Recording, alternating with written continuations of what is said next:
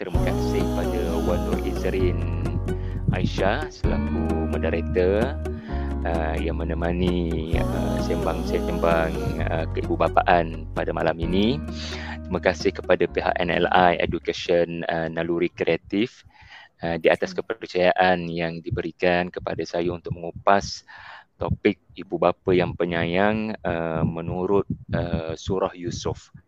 Saya diberikan amanah untuk uh, mendedahkan, untuk menggambarkan bagaimana salah satu perspektif yang boleh kita uh, perolehi daripada Al-Quran menerusi surah yang ke-12 iaitu surah Yusuf adalah perspektif keibubapaan. Al-Quran uh, luar biasa anda pakai uniform apapun anda akan mendapat faedah dan manfaat serta mutiara. Ya uh, al-Quran itu sendiri umpama lu'lu'an manthura ya mutiara yang bertaburan. Allah tidak jadikan uh, mutiara al-Quran ini hanya berhimpun pada satu pihak sahaja seperti para ulama sahaja.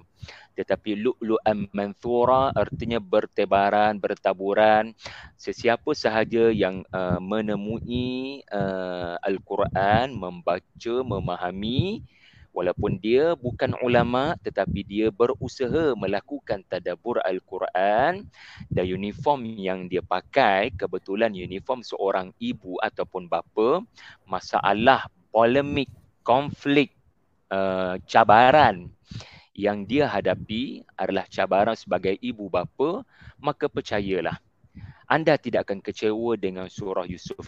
Ramai kita uh, beranggapan ya uh, surah Yusuf ini ya adalah surah yang uh, untuk tujuan supaya uh, kecantikan rupa paras lalu memudahkan hmm. urusan memperolehi jodoh sedangkan hmm. kita mesti ingat ya bahawasanya setiap kali Allah nak menurunkan satu surah Allah Subhanahu Wa Taala tidak turun melainkan kerana ada keperluan mendesak pada zaman Nabi sallallahu alaihi wasallam.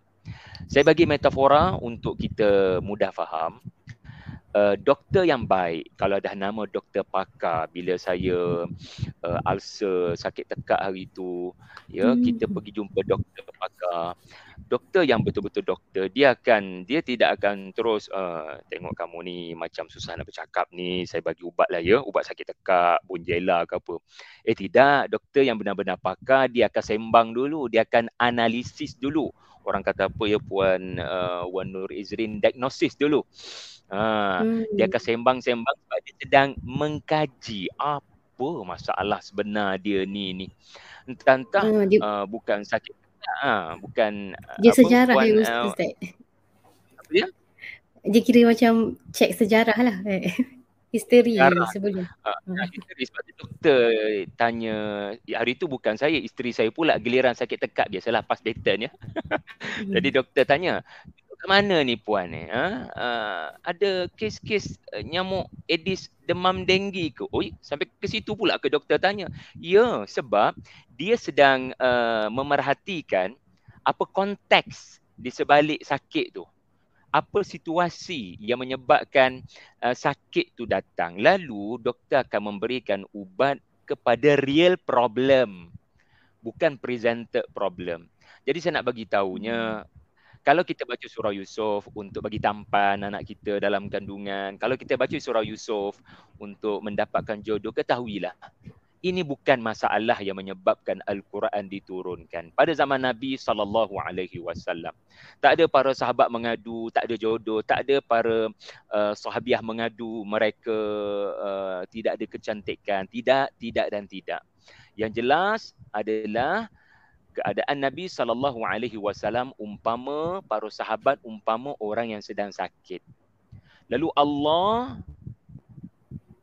menurunkan surah Yusuf seumpama ubat hasil daripada kajian yang mendalam kepada inilah satu-satu cara nak menguatkan uh, para sahabat. Jadi surah Yusuf turun memang untuk memberikan semangat, memberikan kekuatan, memberikan motivasi. Saya, saya anggap ini mukadimah uh, kepada uh, ibu dan bapa semua supaya semua jelas sembang kita malam ini mengenai surah Yusuf inspirasi ke ibu bapaan. Saya pulangkan balik pada moderator mungkin ada uh, soalan-soalannya insya-Allah. Baik Ustaz, sebelum nak uh, kepada para meeting webinar tu saya tengoklah surah Yusuf balik dah lama rasa macam tak tengok kan. buka balik kan kalau hmm. Jadi bila buka balik oh okey okey surah ni okey surah ni. Uh, bila tengok balik oh kalau yang ke ibu bapaan tu kita nampak lihat watak uh, Nabi Yaakob lah kan? Hmm. lagi pula wayah saya ni mak je macam nak relate ni kan ustaz. Ha jadi macam mana kita nak tengok dalam surah Yusuf ni ada banyak cerita pasal ayah. Tapi ada juga dalam ayat tu ibu hmm. bapa di hujung tu kan. Uh, jadi ada juga ada ibu ada ibu lagi maknanya Nabi Yusuf ni. Ah ha, macam itulah dalam mendidik anak-anak kita tengok peranan ibu juga dalam masa yang sama adakah tidak perlu kepada ibu? Hmm Hmm, soalan soalan yang uh, sebenarnya mencabar ni nak jawab ni. Sebab uh, jawapan mudahnya memang tak ada nampak kelibat mak dalam surah Yusuf. Alamak, saya ibu kecewa lah macam ni. Ustaz pilih surah Yusuf tak ada watak mak. Ayah je Nabi Yaakob alaihi salam. Sekejap. Untuk makluman semua tuan-puan sekalian, Al-Quran sentiasa ada cerita anda ayah ataupun anda ibu. Kalau anda memang betul-betul serius nak melihat secara langsung watak seorang ibu, maka anda boleh memilih untuk merujuk surah lain. Di situ pun ada lu'lu'am manthura seperti surah Maryam, seperti surah Al-Qasas, seperti-seperti banyak. Tetapi Ustaz, malam ni kan surah Yusuf. Ketahuilah, Al-Quran apabila Allah yang berbicara meriwayatkan, menyampaikan, memberitakan peristiwa sejarah Allah menciptakan ayah dan ibu. Saya ulang. Allah bila menyampaikan sesuatu cerita nampak macam Nabi Yaakob terlalu banyak, nampak macam ayah terlalu banyak tetapi ingat yang meriwayatkan, yang menyampaikan cerita surah Yusuf, yang menurunkan Al-Quran adalah pencipta ibu dan pencipta ayah. Pencipta lelaki, pencipta wanita. Setiap ibu dan bapa, setiap lelaki dan wanita akan mendapat manfaat daripada surah Yusuf. Tidak timbul isu saya ibu kerana tidak ada ayat direct sebut ibu saya tidak mendapat faedah daripada surah ini. Saya buktikan satu contoh. Bagaimana surah Yusuf bermula dengan Ya Abati. Perhatikan surah Yusuf halaman 235 Mushaf Al-Quran anda iaitulah pada ayat yang keempat. Cari kalimah Ya Abati. Inilah permulaan cerita Nabi Yusuf alaihi salam. Allah tidak menjadikan cerita Nabi Yusuf yang panjang lebar ni uh, puan uh, Nur Izrin uh, bermula dengan baba dihumban dalam telaga. Tidak. Walaupun kita tahu itulah permulaan cerita Nabi Yusuf, Allah Subhanahu wa taala menjadikan permulaan surah seseorang yang hebat menjadi raja dan pentadbir luar biasa di kemudian hari di Mesir. Allah menjadikan cerita Nabi Yusuf yang nampak kelihatan malang dalam separuh masa yang pertama tetapi mulia dan terbilang di separuh masa yang kedua Allah menjadikan cerita ini mesti bermula dengan anak cari ayah. Seorang ibu dia tidak akan melihat ayat ini adalah cerita tentang anak cari ayah. Kalau kita benar-benar tadabbur ayat ini bismillahirrahmanirrahim idza qala yusufu li abihi ya abati inni raaitu ingatlah peristiwa ketika Yusuf berkata kepada ayahnya, wahai ayah yang saya sayang, saya ada bermimpi melihat sebelas bintang, matahari dan bulan. Saya melihat mereka sujud kepada saya. Ayah pun respon. Qala ya bunayya ayat lima. Wahai anak anda yang ayah sayang. Jangan ceritakan mimpi ini kepada saudara-saudaramu. nanti mereka akan menimbulkan keburukan kepada kamu syaitan musuh yang nyata wahai anak anda. Wa kadzalika yajtabika wahai anak anda sebenarnya mimpi ini akan menunjukkan kamu akan jadi somebody in the future. Okey perhati elok perhati elok kalau kita tengok terjemahan kalau kita tengok atas permukaan memanglah nampak cerita ayah. Tetapi sekejap kalau anak cari ayah ini menunjukkan keluarga ini terbina dengan satu suasana di mana anak rasa selamat nak meluahkan masalah. Anak rasa apa yang disebut dalam uh, psikologi sebagai psycho safety. Psycho safety, keselamatan psikologi. Sebab hari ini, mari kita tengok realiti. Mari kita tengok realiti. Anak nak meluah masalah kepada ayah atau ibu. Salah seorang atau kedua-duanya sekali barangkali akan berkata, kau tak nampak mama tengah lipat kain? Ayah mungkin berkata, kau tak nampak ayah tengah meeting? Boleh tak pergi kat mama kau? Mama pula jawab, kau tak nampak mama tengah buat apa? Boleh tak pergi pada ayah kau? Inilah yang membunuh. Inilah yang membunuh kemahuan anak berkongsi masalah. Sedangkan Yaakob memang nampak ayah tetapi ia juga teguran kepada ibu. So apa yang dipaparkan Al-Quran kerana Allah yang berbicara adalah teguran kepada apa yang disebut sebagai space S-P-A-C-E. Sejauh mana ibu dan bapa, bukan bapa sahaja, bukan Yaakob sahaja, ini teguran Al-Quran kepada semua yang diamanahkan Allah dengan A-N-A-K, anak itulah sejauh mana anak rasa selamat nak luah masalah kepada ayah atau ibu. Ataupun mereka merasakan lebih baik saya luah pada kawan-kawan saya lebih baik saya luah dekat Facebook.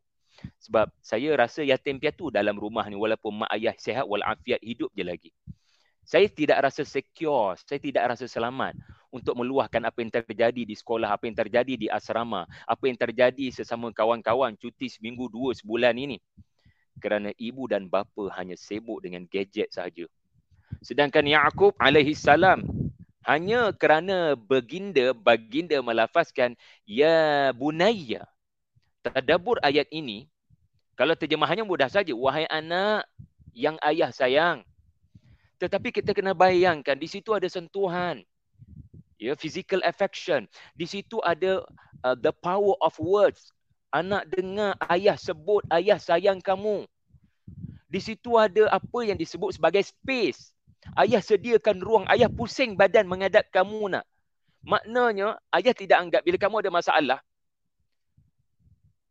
ia sebagai beban untuk ayah. Tetapi bila kamu ada masalah, mungkin Allah ada nak mengatur sesuatu. Saya tak boleh bayang cerita Nabi Yusuf ini bagaimana akan berterusan kalau Nabi Yaakob kata, ayah sibuk minta maaf. Boleh tak luah lain kali mimpi kamu ni anggap saja mainan tidur. Ini bukan hanya cerita Yusuf alaihi salam cari Yaakob kerana mimpi. Ini adalah cerita ekosistem dalam keluarga yang menyediakan ruang untuk anak nak cakap apa pun awak boleh percaya pada ibu dan bapa.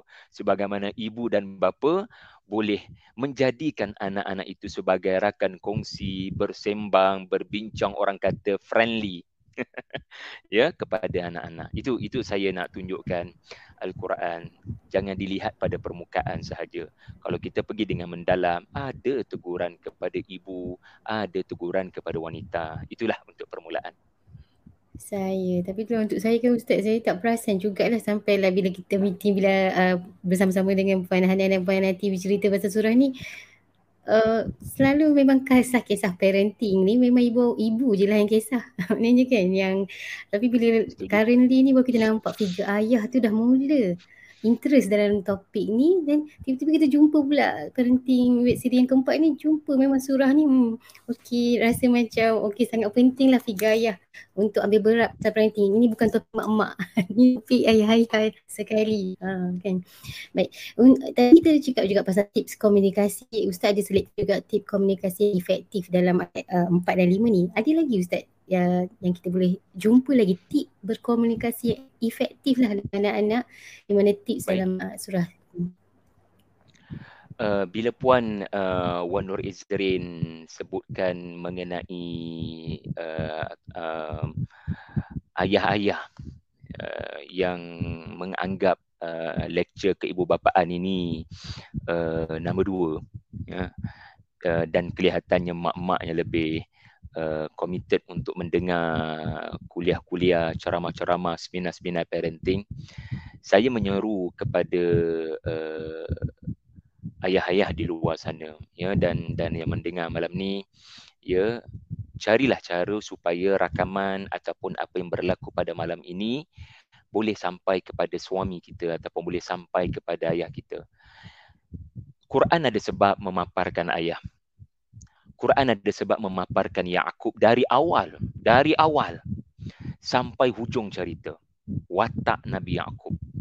Sebab kejayaan sebenar seorang anak ya apa dia akan jadi di masa depan sangat dipengaruhi oleh watak seorang ayah adakah kita lebih bijak daripada Tuhan bila Tuhan memaparkan cerita Yakub menjadi penyebab kepada Yusuf bermotivasi untuk move on moving forward.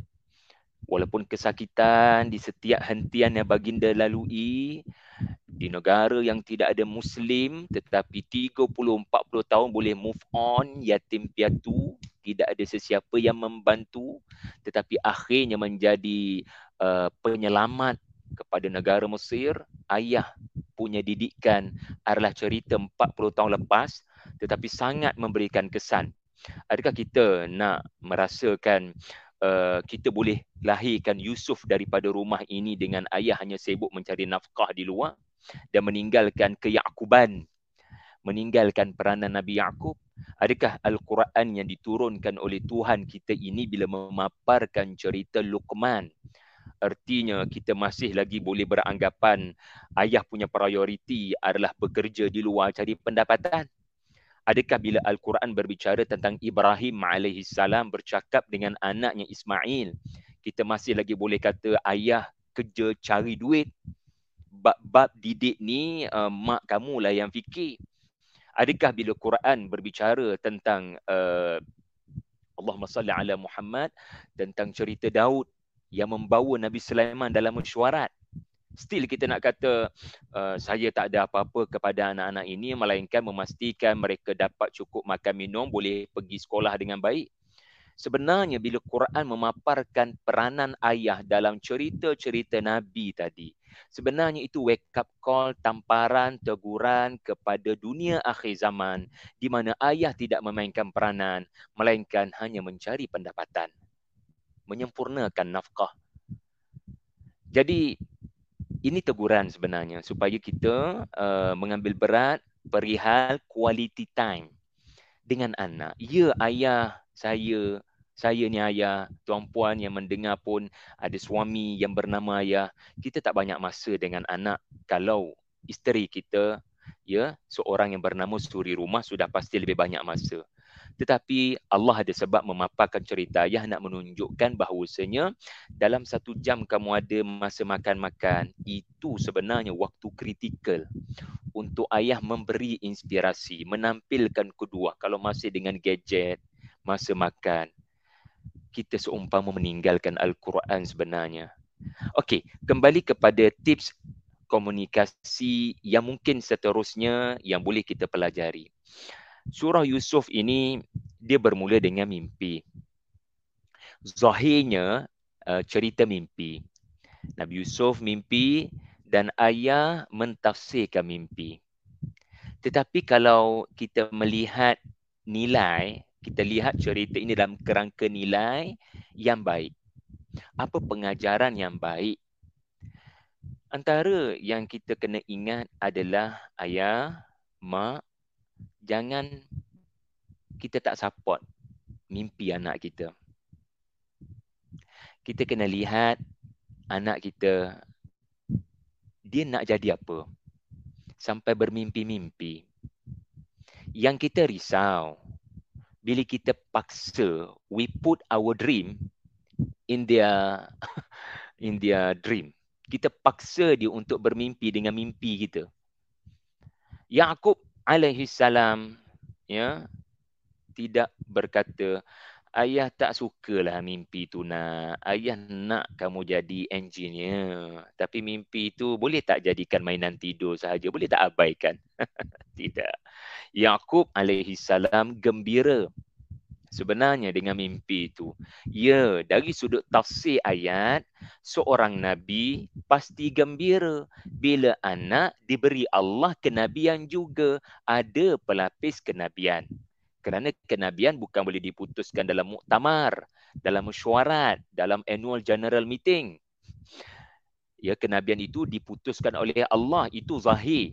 Itu tafsiran ayat itu. Tetapi nilai yang kita dapat, ya teguran untuk kita adalah macam anak saya Nombor dua, nombor tiga. Tahun lepas mereka berminat nak jadi angkasawan. Sebab ya uh, adalah cerita-cerita yang saya tengok, diorang tertengok.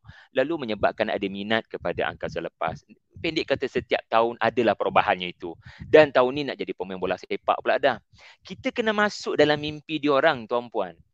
Kita kena masuk dalam mimpi diorang. Yang penting, yang penting seorang ayah, seorang ibu, bukan mimpi apa.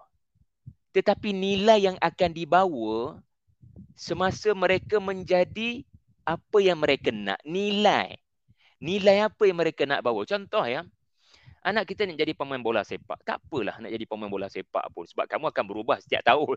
Cita-cita kamu wahai anak anda tetapi yang penting kamu nak jadi pemain bola sepak yang uh, memberi teladan buruk pemain bola sepak yang yang uh, mudah pukul orang, pemain bola sepak gangster, pemain bola sepak yang suka cederakan orang. Ya, Abi nak tanya, apa nilai yang kamu nak bila menjadi pemain bola sepak? Apa yang baik apabila kamu jadi orang terkenal? Apa yang baiknya? So kita menekankan nilai. Seolah-olah bukan anak nak jadi apa, tetapi nak bawa kebaikan apa. Sebab Nabi Yaqub alaihi salam baginda menjelaskan mimpi itu dalam bentuk kerangka nilai. Wa kadzalika yajtabika rabbuk. Nabi aku dia tak stop kat situ. Maksudnya uh, nak kau akan jadi nabi. Dia tak stop kat situ. Perhatikan ayat 6. Kalau kalau baginda hanya mentafsirkan mimpi, pendek kata mengiyakan mimpi, okey, it's okay nak kau nak jadi nabi sama dengan papa, alhamdulillah kita ada we have same uh, dream tetapi baginda menghuraikan nilai apa yang mesti dititik beratkan. Pertama nak kamu kena ada nilai takwilul ahadith. Yang kedua nak kamu kena bawa nama baik keluarga Yaakob. Yang ketiga nak kamu kena follow footsteps Ibrahim dan Ishak. Yang keempat nak engkau kena menjulang nama Tuhan Alimun Hakim. Pendek kata dalam apa jua yang anak kita nak jadi, tekankan aspek nilai. Macam kita nama naluri kreatif. Okey, apa benda kreatif yang boleh dibuat bila kamu jadi pemain bola sepak? Kamu nak jadi engineer. Kamu nak jadi apa pun nak. Bahkan hari ini adalah zaman orang boleh create pendapatan tanpa perlu ya bekerja di luar rumah 8 jam sehari. Hari ini adalah zaman orang boleh mencipta pendapatan di TikTok. Hari ini adalah zaman orang boleh menjadi jutawan tanpa se- sekeping ijazah sarjana muda. Itu zaman sekarang tuan-puan. Tetapi nilai, bila kamu bergelar influencer, apa nilai yang kamu bawa? Nak? Jadi ini uh, tips penting ataupun sebenarnya kaedah penting. Never put your dream ya in their shoes ya. Yang penting sembang elok-elok dengan mereka aspek nilai apa. Jadi insyaAllah ada semasa-semasa saya akan kongsikan lagi apa nilai-nilai baik daripada surah Yusuf ni. Baik Ustaz. Sebenarnya kalau soalan seterusnya ni berkenaan cita-cita lah tapi rasanya Ustaz dah uh, sentuh oh, juga cita-cita. sebagai kan. Uh-huh. Jadi anak-anak kita kan memerlukan cita-cita untuk berjaya. Kita akan nak bincang lah surah Yusuf ni macam mana ibu bapa dapat menerapkan cita-cita dan mendidik anak-anak tu. Jadi kiranya bila bermulanya bila Nabi Yusuf bermimpi tu lah. Uh, maknanya dia dapat ilham lah maknanya. Oh dari situ. Okey. Uh, yang seterusnya Ustaz, surah Yusuf ni sangat glamour masa saya kecil-kecil juga.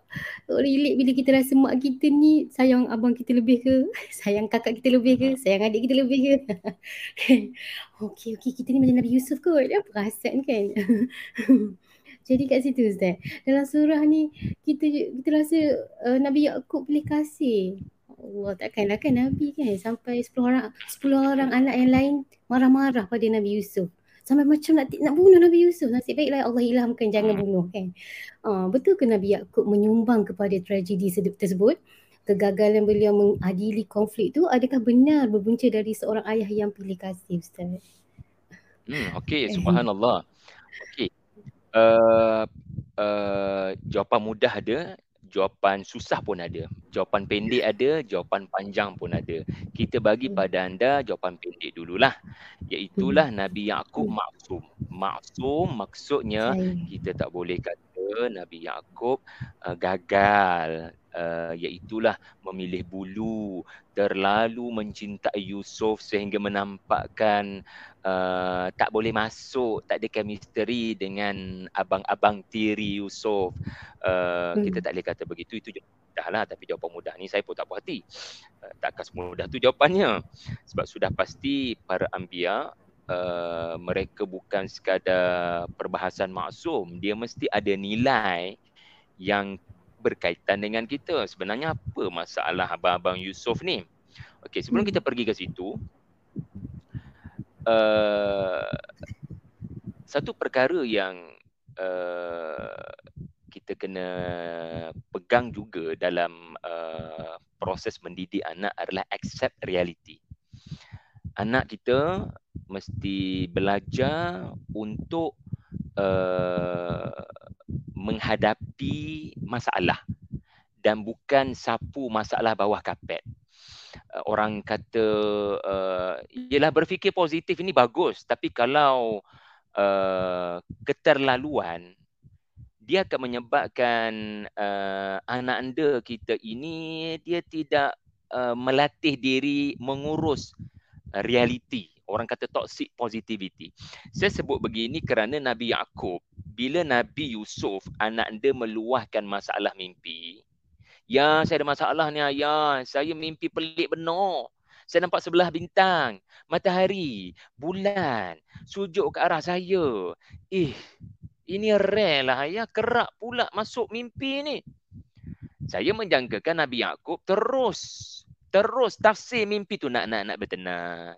Mimpi tu kalau dah sebelas bintang sujud kat kamu, tak kau tak faham lagi nak. Itu sebelah sahabat abang kamu, sebelah adik-beradik kamu. Mereka sujud pada kamu dan mean kamu akan jadi somebody di masa akan datang. Tak, tak, tak, tak, tak. First of all, Nabi Yaakob tidak tafsirkan mimpi itu. First of all adalah dia melatih anak dia untuk accept reality yang kita ada masalah. Uh, Nabi Yaakob tak ajar anaknya, nak sebenarnya abang-abang kamu sayang kamu. Uh, dan uh, supaya mereka kekal sayang pada kamu, kamu jangan cerita mimpi ini. Itu toxic positivity. Kita kena terus terang dengan orang kata hard talk. Benda ni gagal, ya. Kita ada masalah macam anak saya, uh, uh, salah seorang anak saya menghadapi masalah dengan subjek, salah satu subjek. Yang lain semua A, tapi ada satu subjek ada masalah. So kita tak boleh kata pada dia insya-Allah tahun depan dapat A anak ayah, ayah percaya pada anak ayah.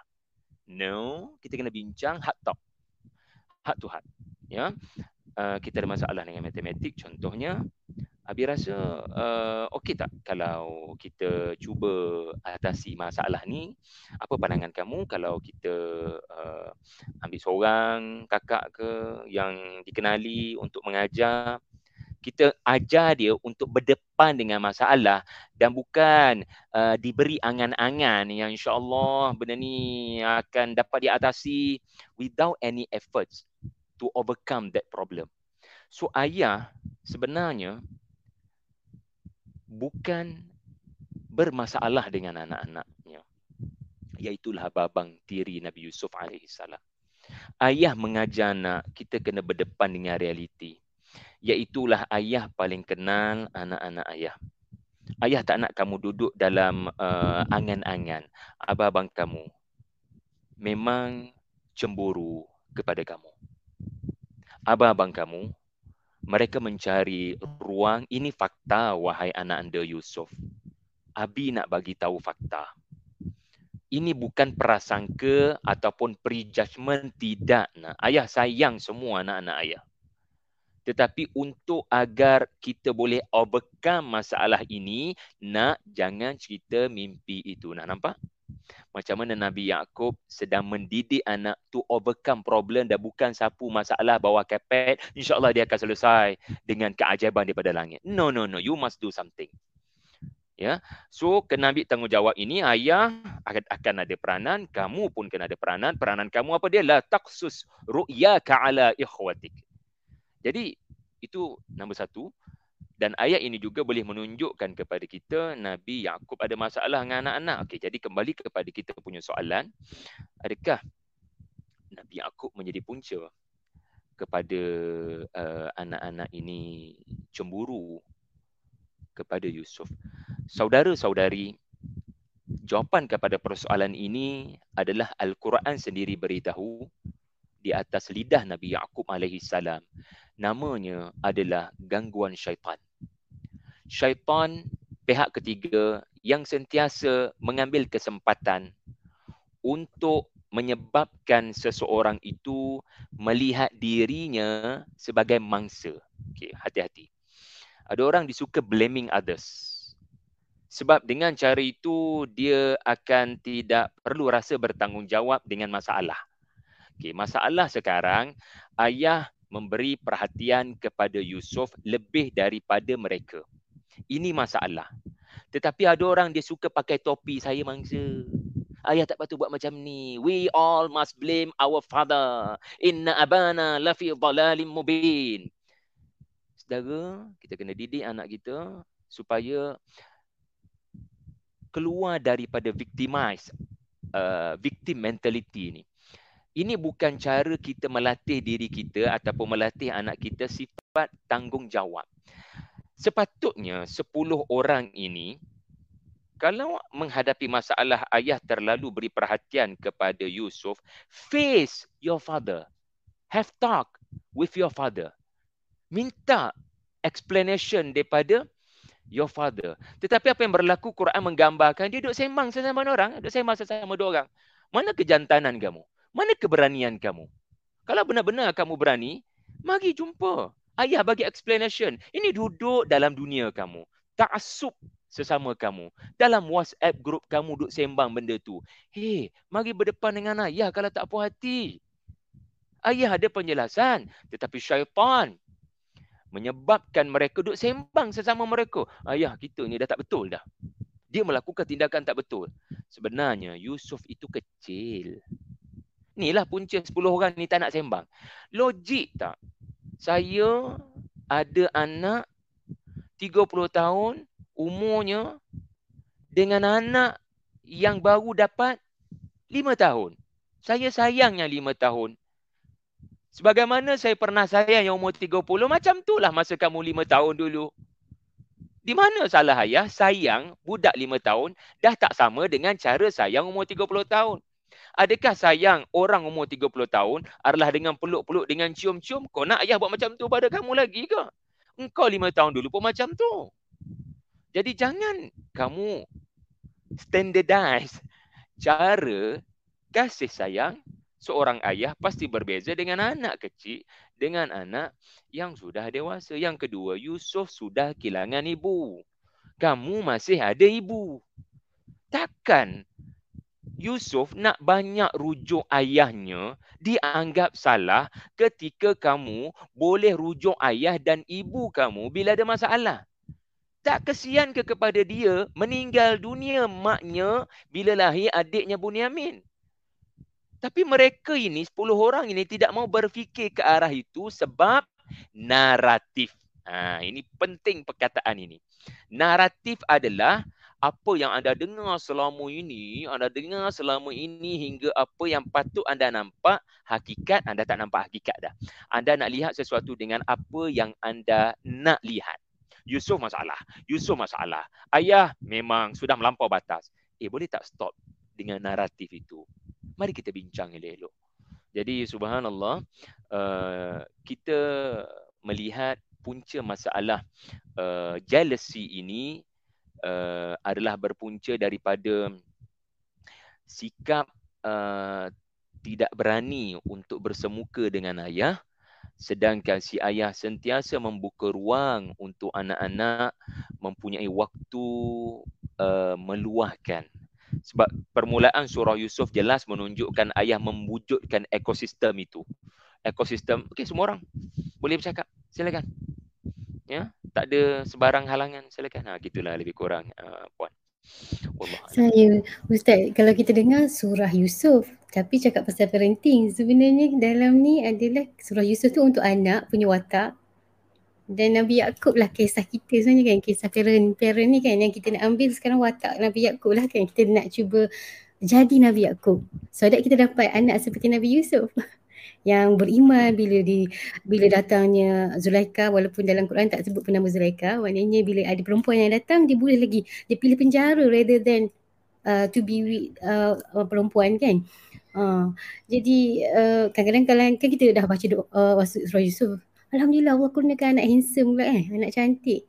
Rupanya anak handsome cantik ni dan baik ni cabaran dia lebih lagi lah kan. Dia, bukan sekadar orang nak anak kita sangat. Dia maknanya jawab ujian-ujian di luar. Adik-beradik pun jealous. Jadi sebagai Nabi Yaakob kita ni nak cuba jadi Nabi Yaakob. Dia ustaz boleh ulas lagi kisah Nabi Yaakob lah untuk kita ambil uh, pengajaran. Sebab saya suka lah ada ayat yang ayat yang ke-98 tu. Bila diorang dah tahu lah Nabi Yusuf jadi Nabi Yusuf jadi uh, menteri ya. Ha. Maknanya jadi orang penting di Mesir, mereka daripada Palestin datang nak minta makanan. Dan dah tahulah Nabi Yusuf ada kan bila dia bagi baju tu dekat uh, ayah dia, yeah. Nabi Yaakob. Nabi Yaakob, um, dia orang dah takut, bila dia takut, ya Allah, uh, dia minta lah, wahai ayah kami, minta mintakanlah ampun bagi kami akan dosa-dosa kami. Sesungguhnya kami adalah orang-orang yang bersalah. Kalaulah Nabi Yaakob ni tidak mempunyai watak ayah yang baik yang kita boleh nak ikut, Nabi Yaakob maknanya dengan anak yang lain dia santunilah anak tu dengan aku akan memintakan ampun bagi kamu dari Tuhanku. Sesungguhnya dialah jua yang maha pengampun lagi maha mengasihani. Maknanya bila kita kata hmm, Nabi Yaakob ni uh, tak apa pilih kasih dengan anak yang 10 orang pun uh, dia santun dengan baik. Jadi betul betul kalau betul lah maknanya kat sinilah yang ter, tertinggal poin saya. Maknanya bila saya cuba uh, cari kisah ni adalah gangguan syaitan. Rupanya selain jadi kita sebagai parent kita belajarlah teori psikologi pendidikan, psikologi keibubapaan. Kat situlah saya nampak kita dalam kita belajar. Kalau saya di Universiti Melayu belajar lecturer saya orang US. Dan dia bukan orang Muslim hmm. kan. Tapi setiap kali dia ajar teori-teori psikologi tu memang saya cuba apply ke anak. Alhamdulillah kita nampaklah impact dia. Ui, berkesan, berkesan, berkesan. Tapi rupanya di hujungnya walaupun kita boleh boleh semampu kita seilmu yang paling tinggi. Kita ambil pencarah profesor daripada US ajar kita pasal parenting. Kat sini kita takut tertinggal lah ada gangguan syaitan. Nanti kita tak boleh terima kenyataan kenapa anak kita ada memberi ujian-ujian yang macam ni. Dia jealous pula. Kita cuba dah adil kan. Ha, jadi mungkin kat sini saya nak lihat lah ha, macam mana Ustaz boleh kongsikan lagi kisah uh, Nabi Yaakob dalam menangani gangguan syaitan yang telah influence anak dia walaupun dia dah cuba beri, beri parenting yang terbaik kat anak dia semua. Hmm. Uh, satu bila-bila Puan Nur Izrin sebut mengenai belajar daripada sarjana daripada Barat, daripada Amerika satu perkara yang saya pelajari daripada surah Yusuf adalah kepentingan uh, mendidik anak untuk sentiasa belajar dan jangan berhenti belajar dengan apa jua episod kegagalan yang dihadapi dalam hidup. Jangan jadikan kegagalan itu noktah tetapi face it belajar untuk berdepan dengannya, belajar macam anak saya uh, kalah main bola dalam rumah, kalah lagi, kalah lagi. Jangan jangan jangan kita ibu bapa ni cepat sangat uh, kalau kalau nangis habis tak bawa pergi ke jalannya. No no no no. Bagi dia nangis, dia ada belajar menangis. Bagi dia belajar untuk mengurus perasaan, bagi dia belajar berdikari pada mengurus emosi, uh, cuma kita guide dia ke arah uh, bertenang. Tapi bukan kita yang uh, memberikan bulan bintang kalau dia berhenti menangis, jangan mudah berkata berhenti menangis, jangan menangis, jangan. Maksudnya dia kena teruskan belajar. Cerita Nabi Yusuf Dan ini juga hikmah kenapa Allah pilih Nabi Yusuf sebagai Nabi. Ketika sepuluh orang abang-abangnya yang lebih lama mengaji di sekolah agama dalam bahasa sekarang lah nak mudah faham. Abang-abangnya lebih lama belajar dalam fakulti pengajian Islam abang-abangnya punya pengalaman tafakuh fiddin lebih lama sebab abang-abangnya lebih berpengalaman mengaji daripada ayah mereka seorang nabi berbanding Nabi Yusuf yang baru seorang kanak-kanak. Tetapi kenapa Allah pilih yang super junior dan bukan super senior? Allah nak didik kita kenabian Allah beri kepada orang yang sentiasa terbuka mahu belajar dan Allah tidak beri kenabian ini kemuliaan ini hikmah ini kepada orang yang hanya berbangga dengan pengalaman mengaji dengan tok guru seorang rasul tetapi sudah sombong dan merasakan dia betul dan orang lain salah kumpulan saya betul Nabi Yusuf salah kita sentiasa betul ayah kita salah. Tak ada makna Sedangkan Nabi Yusuf dalam proses nak jadi Nabi, tengok ya Allah didik baginda. Alamak, kita duduk kat Mesir ni, aku ni dibawa ke Mesir ni. Isu negara non-Muslim. Uh, pemerintah non-Muslim. Kalau dalam cerita Puan Nur Izrin tadi, profesor non-Muslim. Macam mana ni? Hei, ambil apa yang baik. Hikmah itu hilang daripada orang mukmin. Barang siapa menemuinya, dialah yang berhak kepada lu'lu'an manthura itu. Lalu ambil apa yang baik di Mesir. Allah ada sebab menjadikan Yusuf tak boleh membesar di Palestin. Sedangkan Palestin penuh dengan suasana pendidikan agama. Kerana Nabi Yaakob adalah uh, teras uh, kenabian di situ. Mesti ada sebab Allah Allah jadikan Yusuf kau tak akan membesar di Palestin. Aku akan bawa engkau ke tempat yang hmm, non-Muslim, bandaraya metropolitan, eh, kerajaan Mesir. Ada sebab tu Allah nak ajar Nabi Yusuf untuk kekal bersikap terbuka. Belajar apa jua yang baik dengan iman yang tetap kental. Tidak mengikut arus eh, orang-orang Mesir yang syirik. Akidah tetap mantap. Tetapi dari sudut pembelajaran, kena terus belajar. Uh, yang kedua, satu perkara yang saya belajar pula daripada Nabi Yaakob alaihi salam bila Puan Wan Nur Izri membangkitkan tentang penghujung cerita Nabi Yusuf. Kita kena lihat anak-anak kita sebagai rahmah. Okey, ini penting. Apa maksud melihat anak-anak kita sebagai rahmah? Ya. Sebab kita selalu melihat anak-anak kita sebagai beban kita melihat anak kita sebagai tanggungan. Kita melihat anak kita sebagai uh, sebagaimana dia, anak kita. Tetapi kita kena lihat lebih daripada itu. Anak boleh jadi rahmat daripada Allah. Okey, apa maksud rahmat daripada Allah?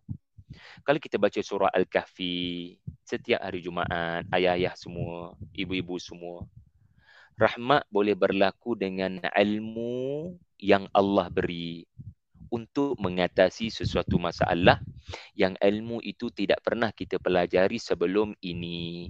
Ini juga salah satu bentuk rahmah. Kalau kita baca surah Al-Kahfi, Allah membawa cerita Nabi Musa mendapat rahmah. Sebab apa? Sebab apa? Sebab baginda dapat ilmu baru untuk menghadapi murid-murid nakal Bani Israel. Soalan, kenapa Nabi Musa jumpa Nabi Khadir? Dalam surah Al-Kahfi, sebab Allah kata, Khadir membawa rahmah pada kamu, wahai Musa. Okey, apa benda rahmahnya? Dia akan ajar kamu. Sesuatu yang menyebabkan kamu bersabar dengan budak-budak nakal. Dia akan mengajar kamu apa arti sabar dengan kanak-kanak dan anak-anak yang beragam karena dan bermasalah menurut lidah kamu.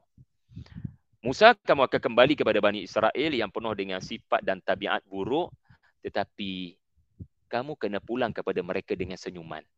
Macam mana tu?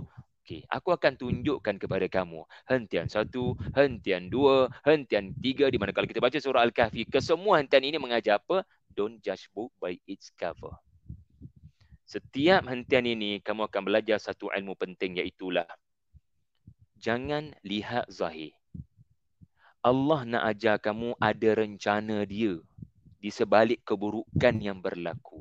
Lalu Musa pulang uh, daripada pertemuan dengan Khadir iaitulah dengan kepercayaan apa jua keburukan sampan pecah, kanak-kanak terbunuh, uh, rumah uh, dinding nak roboh, semua ni adalah ini adalah ada rencana Allah nak beri kebaikan. Maksud saya bila melihat anak sebagai rahmah. Jangan cepat judge book by its cover. Kamu ni kenapa tidur lewat sangat? Sudah-sudahlah tu. Belajarlah tidur awal. Lepas bulan ni nak sekolah balik. Biasalah cuti sekolah sebulan kan. Kamu tu cukup-cukup lah main gamenya. Dah lama sangat ni. Kita boleh jadi ibu bapa yang hanya tahu mengeluh ya dan merepek saja. Tetapi bila kita melihat masalah yang berlaku pada anak-anak kita dengan pandangan mungkin Allah nak bagi rahmah pada saya. Masih ingat apa itu rahmah? Salah satunya tadi ilmu yang baru. Mungkin Allah nak saya belajar ilmu baru untuk menegur masalah anak saya ni. Kaedah satu tak berjaya. Iaitulah dengan kita menegur direct. Eh, hey, tak berjaya. Diulang balik. Kita guna kaedah dua seperti belanja makan, belanja aiskrim ke sekali-sekala. The power of gift contohnya gagal juga. Oh nampak gaya kena buat hukuman ni. Kita pun guna plan C pula. Kita bagi hukuman. Hukuman pun gagal pula. Kita okay, apalah. Dia gunakan yang keempat. Dia bagi servis contohnya. Aku kena buat sesuatu kebaikan kepada anak-anak aku ni. Bila aku buat baik pada diorang, mungkin diorang akan dengar cakap aku agar berhenti main gadget lama sangat. Oh gagal juga cara macam ni. Nampak gaya kena guna uh, orang yang paling rapat dengan diorang. Yang tu pun gagal juga. Sedar tak sedar? Sedar tak sedar tuan puan? Kita sedang menjadi kreatif. tak boleh cara A, cara B. Tak boleh cara B. Sedar tak sedar kita mendapat ilmu baru. Nampak gaya gagal juga semua cara ni. Ay, kena tengoklah page naluri kreatif ada tak kaedah-kaedah parenting tertentu. Saya kena tengoklah apa saranan buku motivasi parenting daripada barat ke daripada Islam ke. Mungkin ada cara yang saya tertinggal rupa-rupanya. Maka sedar tak sedar anda sentiasa berkursus. Anda sentiasa terdedah kepada ilmu baru. Kerana anak dihadirkan Allah untuk kamu sentiasa belajar wahai ibu bapa sekalian. Tidak ada noktah kepada proses pembelajaran ini. Setiap hari patutnya anda ada diari. Hari ini saya belajar sesuatu untuk anak berhenti tengok buku masa makan sebab Kadang-kadang anak kita suka baca buku masa makan. Antara cara kita nak tegur rupanya macam ni. Ataupun saya ada baca satu buku uh, uh, 30 cara tanya anak. 30 ke 40 saya dah lupa. 30, 30 cara untuk awak tahu anak buat apa kat sekolah. Kita macam mana sekolah hari ni? hari Senin, hari Selasa. Macam mana sekolah hari ni? Hari Rabu hari Jumaat. Macam mana sekolah hari ni? Sebab tu budak tu jadi bosan nak cerita. Macam biasalah ya. Okey je. Bila anak jawab okey je itu that's mean ada problem. Dia dah tak ada sifat Nabi Yusuf. Yang saya ada masalah saya percaya ayah tak bosan nak dengar ayah dengar sini ya So rupanya barat dia explore ada macam-macam bentuk soalan yang kita boleh tanya macam mana kawan kamu hari ni kat sekolah? Sebenarnya dengan cara tanya kawan kita dah boleh tahu dia buat apa kat sekolah. Uh, makan apa hari ni? Dengan tanya pasal makanan kita akan boleh bongkar pergi dengan lebih dalam dia buat apa kat sekolah hari ni ataupun dia belajar apa kat sekolah. Hari ni main bola lagi tak kat sekolah. Dengan cara macam tu maknanya kita cuba buat jadual tanya soalan. Setiap hari ada soalan berbeza supaya anak tak rasa bosan dengan soalan yang sama sedangkan kita boleh tahu apa dia buat di sekolah. Jadi Nabi Yaakob adalah tokoh parenting. Tuan-puan jangan lihat tokoh parenting ini dengan oh, anak-anak semua jadi uh, hafazul Quran. Adakah kita nak kata Nabi Yaakob tokoh parenting yang gagal sebab anak-anak mereka bermasalah belaka? Tidak. Kita kena tengok usaha bukan natijah. So Nabi Yaakob yang terkenal dengan strategi ya saya suka ayat ini iaitu ayat surah Yusuf pada ayat 67 jangan masuk dari satu pintu. Jangan masuk satu kota dari satu pintu. Muka surat 243 cuba perhatikan ayat 67 Nabi Yakub mempunyai satu prinsip ya apa yang disebut sebagai bila kamu ada masalah pergi cari solution dan dalam proses cari solution jangan berpada dengan satu pintu kena banyakkan pintu. Ayat ini kita tahulah ceritanya, saya tak ada masalah nak huraikan tafsiran ayat ini. Tetapi antara yang saya boleh belajar daripada Nabi Yaakob, beliau tidak suka melihat sesuatu perkara dari satu pintu. Kita mesti usaha untuk masuk ke dalam solution dengan pelbagai pintu. Mungkin ada masalah kat pintu A, kita ada pintu B. So kalau anak-anak ayah ada masalah dekat pintu B, at least ayah ada anak-anak lagi 3 4 orang yang backup dekat pintu C. So ini adalah tokoh yang sangat kreatif. Ah, ini yang saya nak sebutkan.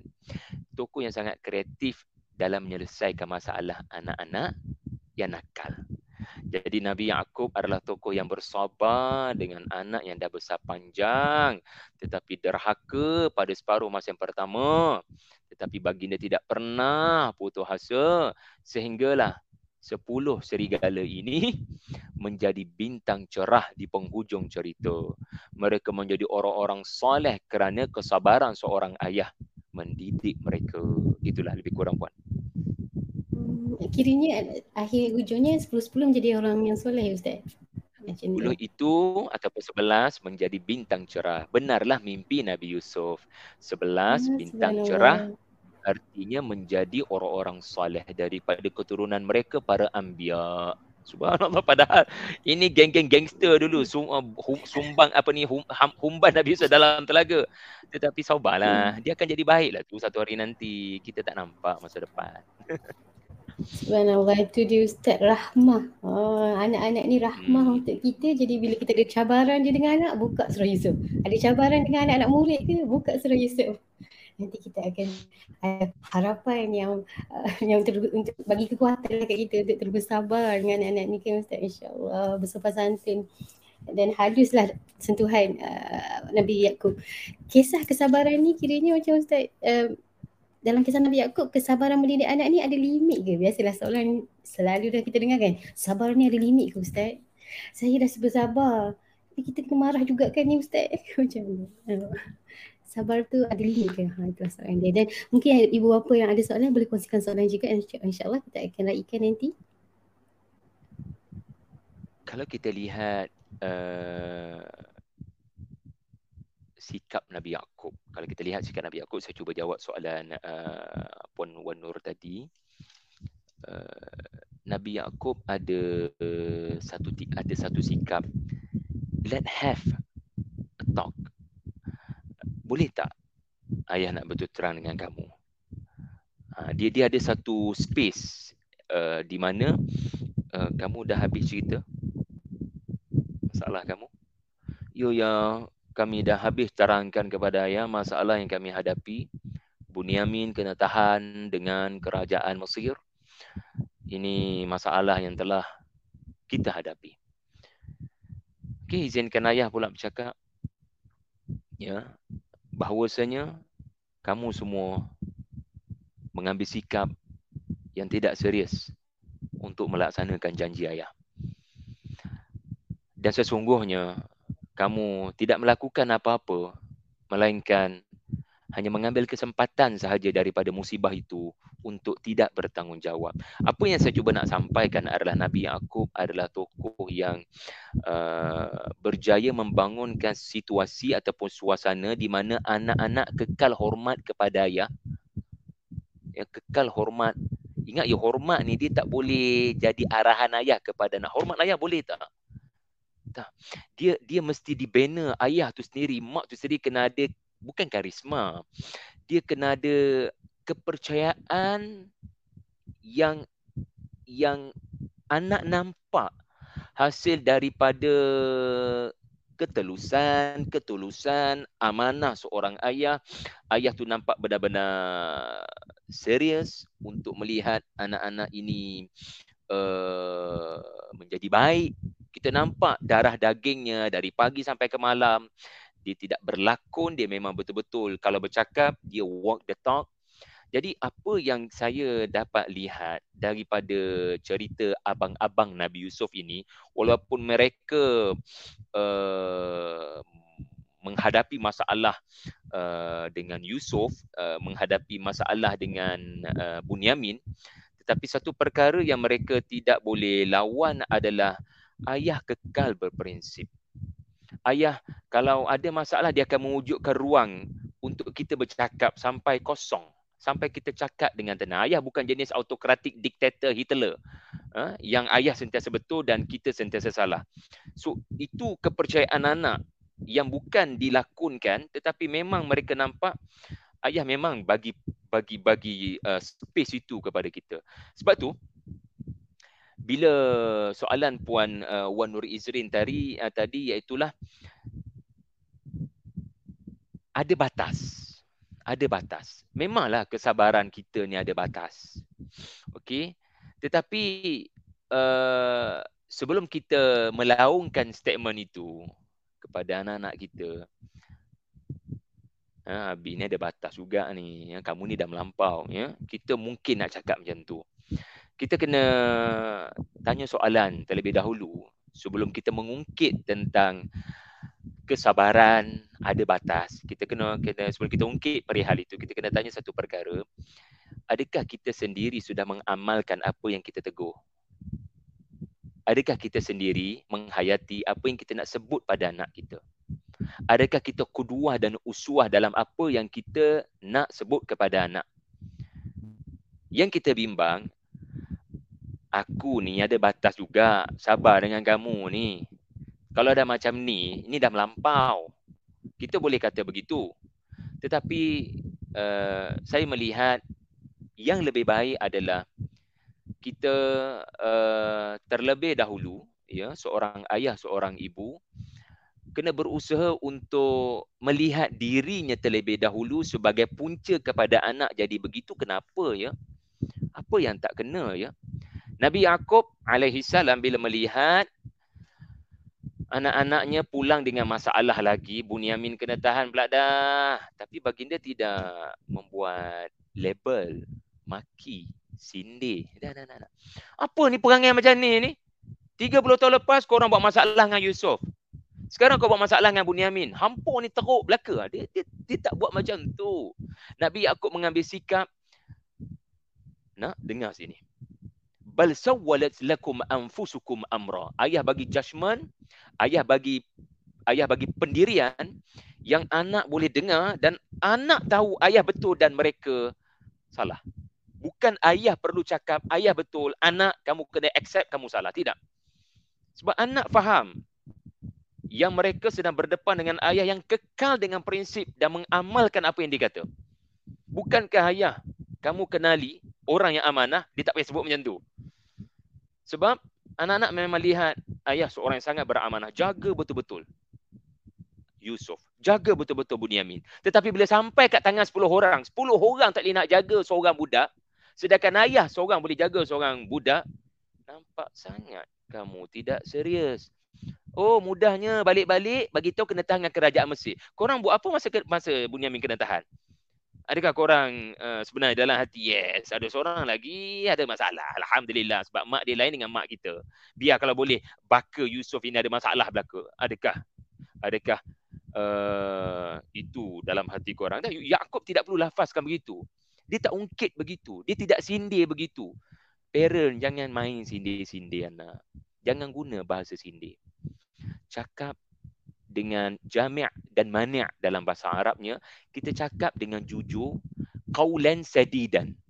Iaitulah cakap yang benar-benar uh, direct kepada uh, permasalahan, jangan masuk unsur-unsur tambahan yang menyakit dan mencederakan hati anak. Dan jangan membandingkan. Jangan membandingkan. Kamu ni tak macam kakak kamu. Kamu ni tak macam adik kamu. No. Just lihat dia unik dengan keburukan yang berlaku dan adakan perbincangan ya untuk mengatasinya. Itulah yang saya boleh sebutkan. Wallahu alam. Saya ada uh, Puan Nadi Haki kata dia saya baru bertadabur surah Yusuf. Surah ni memang teramat baik untuk dijadikan tauladan untuk ibu bapa atau individu. Terlalu lengkap merungkai seluruh kehidupan kita sejak kecil hingga dewasa. Ada satu soalan ni Ustaz daripada Nur Atira, Puan Nur Atira Farhana Zainal Abidin. Kata dia, Assalamualaikum Ustaz. Uh, bagaimana pula nak berhadapan dengan anak-anak yang berdendam dengan ibu bapa. Walaupun ibu bapa itu sudah tua dan tak bermaya. Ha, ni bila kita dah dewasa ni lah kita nak santuni mak ayah kita kan. kita pula yang berendam tak hilang kita tak perasan yang ada syaitan ada gangguan syaitan ada nafsu. Manusia ni ada akal akal kita tambah ilmu. Nah, ada gangguan syaitan dibisik-bisikkan lagi. Nafsu kita pun ada amarah ada dendam ada dengki.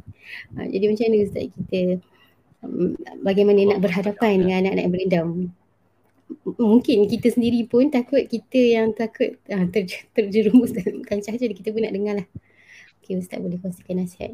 Uh, uh, pertama sekali kalau kita memang melakukan kesalahan kesalahan itu di dalam wilayah kita bukan anak.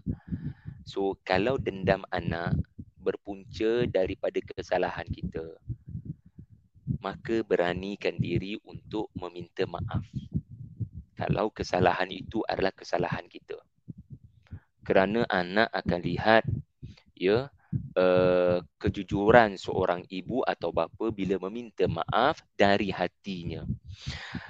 Dia tak boleh, ayah minta maaf okey? Itu bukan minta maaf. Dia kena sebut, kena rephrase dengan jelas. Ayah minta maaf atas kesalahan ayah mengeluarkan kata-kata sindiran dan membuat perbandingan kamu. Ayah tidak sepatutnya melakukan begitu. So clear. Anak terima, anak tak terima, itu bukan lagi urusan kita. Yang penting kita dalam proses berusaha untuk uh, memperjelas situasi seandainya itu kesalahan kita. Yang kedua, menghadapi anak yang berdendam, ya, kita sangat perlukan kepada interaksi dua hala. Kadang-kadang itu bukan kesalahan kita. Ibu bapa. Itu mungkin PA perangai dia. Terbawa-bawa dengan apa yang dia baca terbawa-bawa dengan filem apa dia tengok terbawa-bawa dengan kawan-kawan dia uh, di di di di disimbah minyak pula oleh kawan-kawan. Kawan-kawan pula menghadapi masalah yang sama. Okey jadi kita kena ada uh, apa yang saya sebut di awal tadi hard talk. Tapi benda ni dia tak boleh dia tak boleh berlaku secara formal tau. Dia tak boleh berlaku secara formal. You must give first to gain something. Dia tak boleh uh, hari ni uh, ayah nak bincang dengan semua anak-anak ayah so luahlah sekarang. Dia tak boleh berlaku macam tu dia tak boleh dilakonkan dia tak boleh jadi official. Seorang ayah seorang ibu kena berani memberi terlebih dahulu untuk menerima feedback. Maksudnya jadikan ia lebih bersifat uh, informal uh, seperti uh, seorang ibu bapa kena kena ingat kita ada the power of words seperti meminta maaf. Kita juga ada the power of uh, service di mana kita bawa anak-anak kita hadiahkan mereka uh, tapi jangan harap pulangan.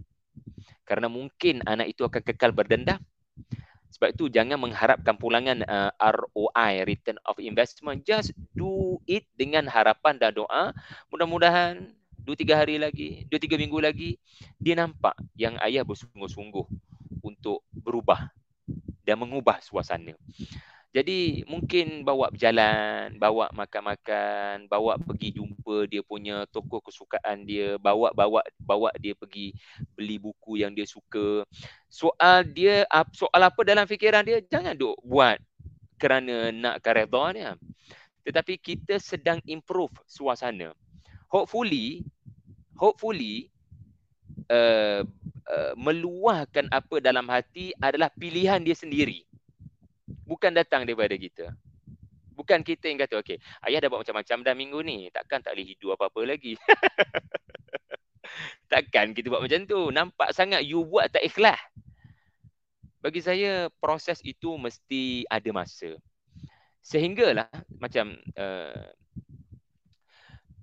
bila saya selalu lepas uh, maghrib itu pun tak selalu jugalah. Saya kena akuilah kelemahan. Kita selalu buat two ways communication di mana anak baca Quran anak baca terjemahan saya pula tanya uh, sebenarnya apa yang kamu faham daripada uh, ayat tu? Pun sembang sembang sembang uh, lepas tu saya pun kadang-kadang saya lakonkan untuk lebih mudah uh, lebih memudahkan faham tentang ayat Quran berkenaan dari satu sudut nampaklah uh, lepas maghrib ni anak-anak nampak dia memang ada sesi sembang dengan ayah. So manfaatnya nampaklah Quran boleh lebih difahami. Tetapi sebenarnya ada nilai lebih besar daripada tu. Cuba teka apa dia. Sebab tu saya kata tidak boleh dilaku-lakunkan, tak boleh jadikan sesi itu formal. Iaitulah nilai yang saya nak adalah di mana uh, anak boleh luah kepada ayah. Lah ayah ni boleh sembang je rupanya. Ayah ni boleh bergurau rupanya.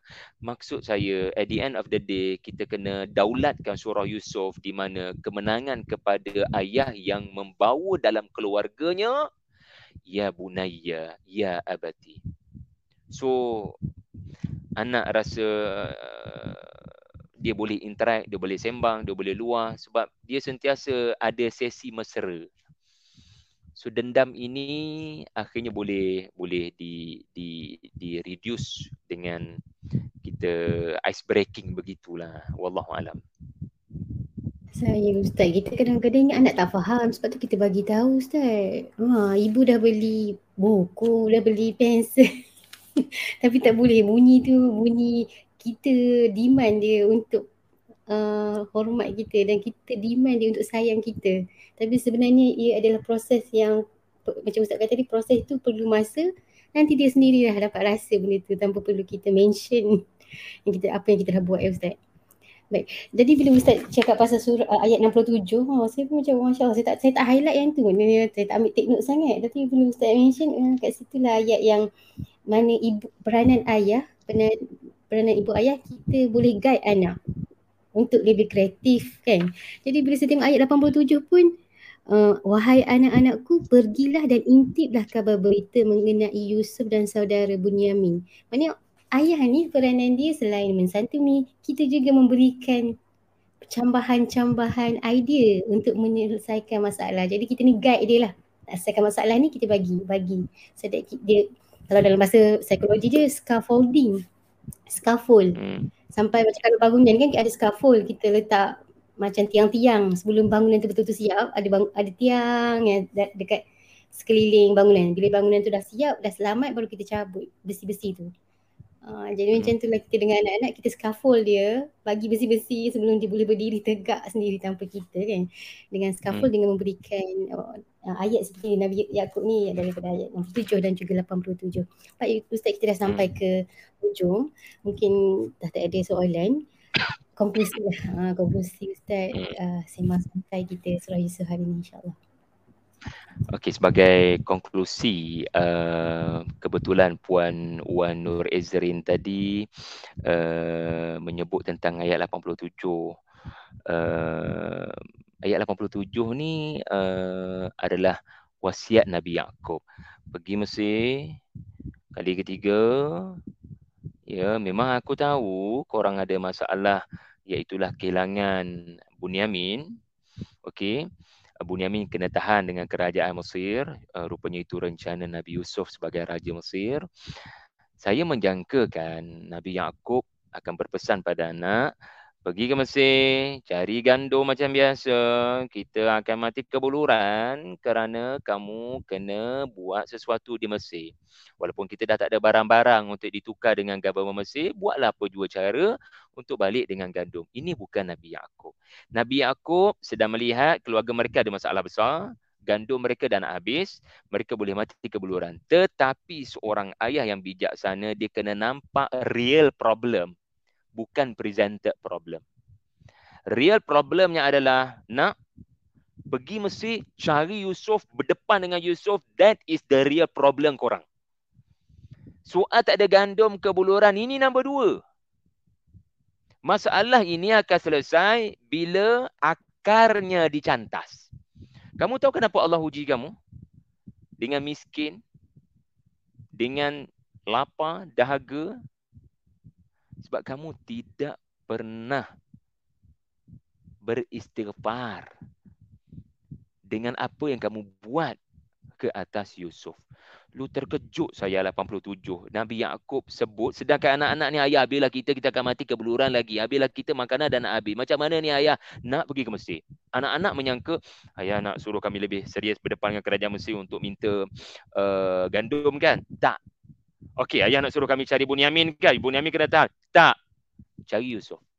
Huh? Terus anak-anak ni nampak, Ya Allah. Yusuf kekal dalam fikiran dan hatinya.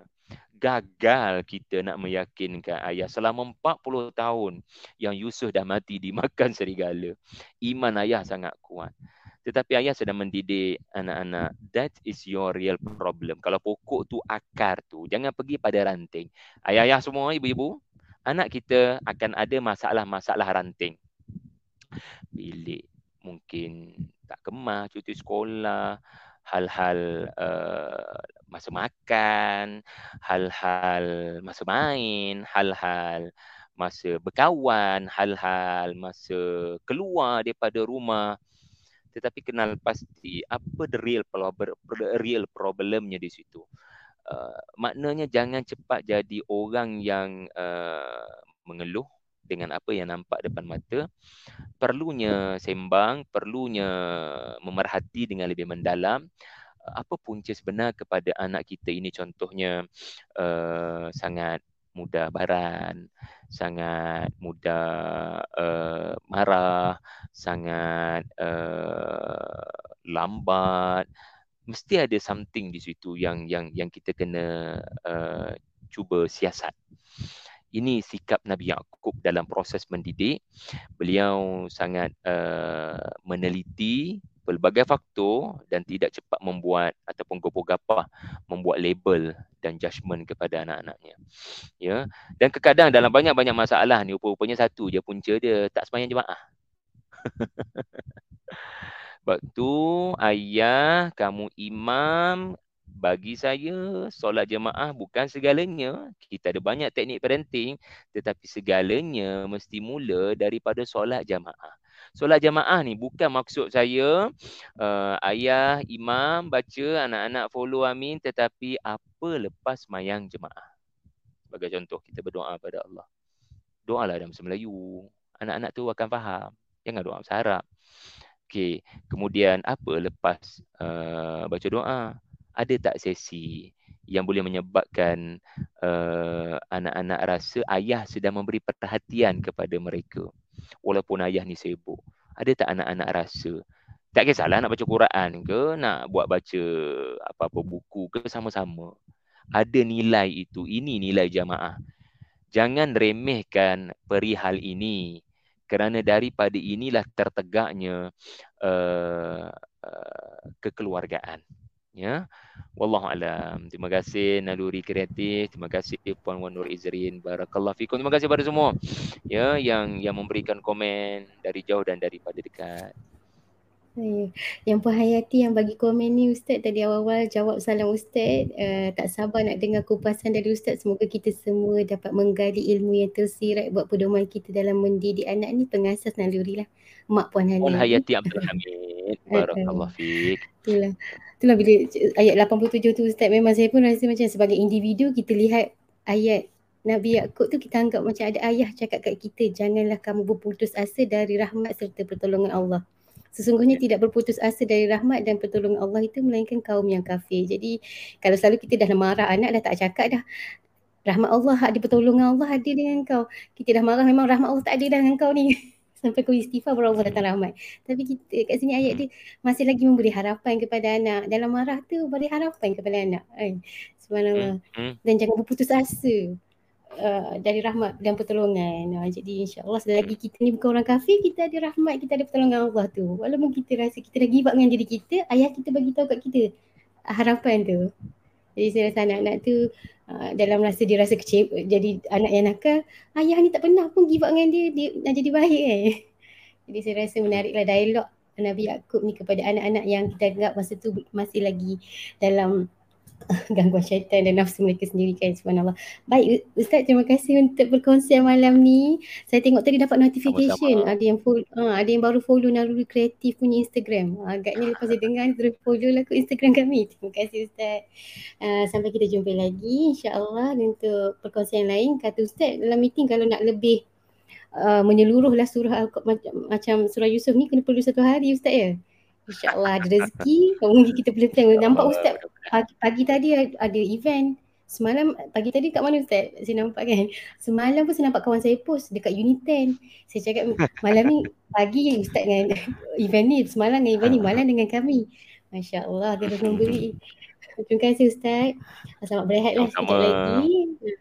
Dan kepada semua ibu bapa eh, di luar sana yang turut serta, terima kasih cuti-cuti ni kan bukan daripada kampung lah kot menonton.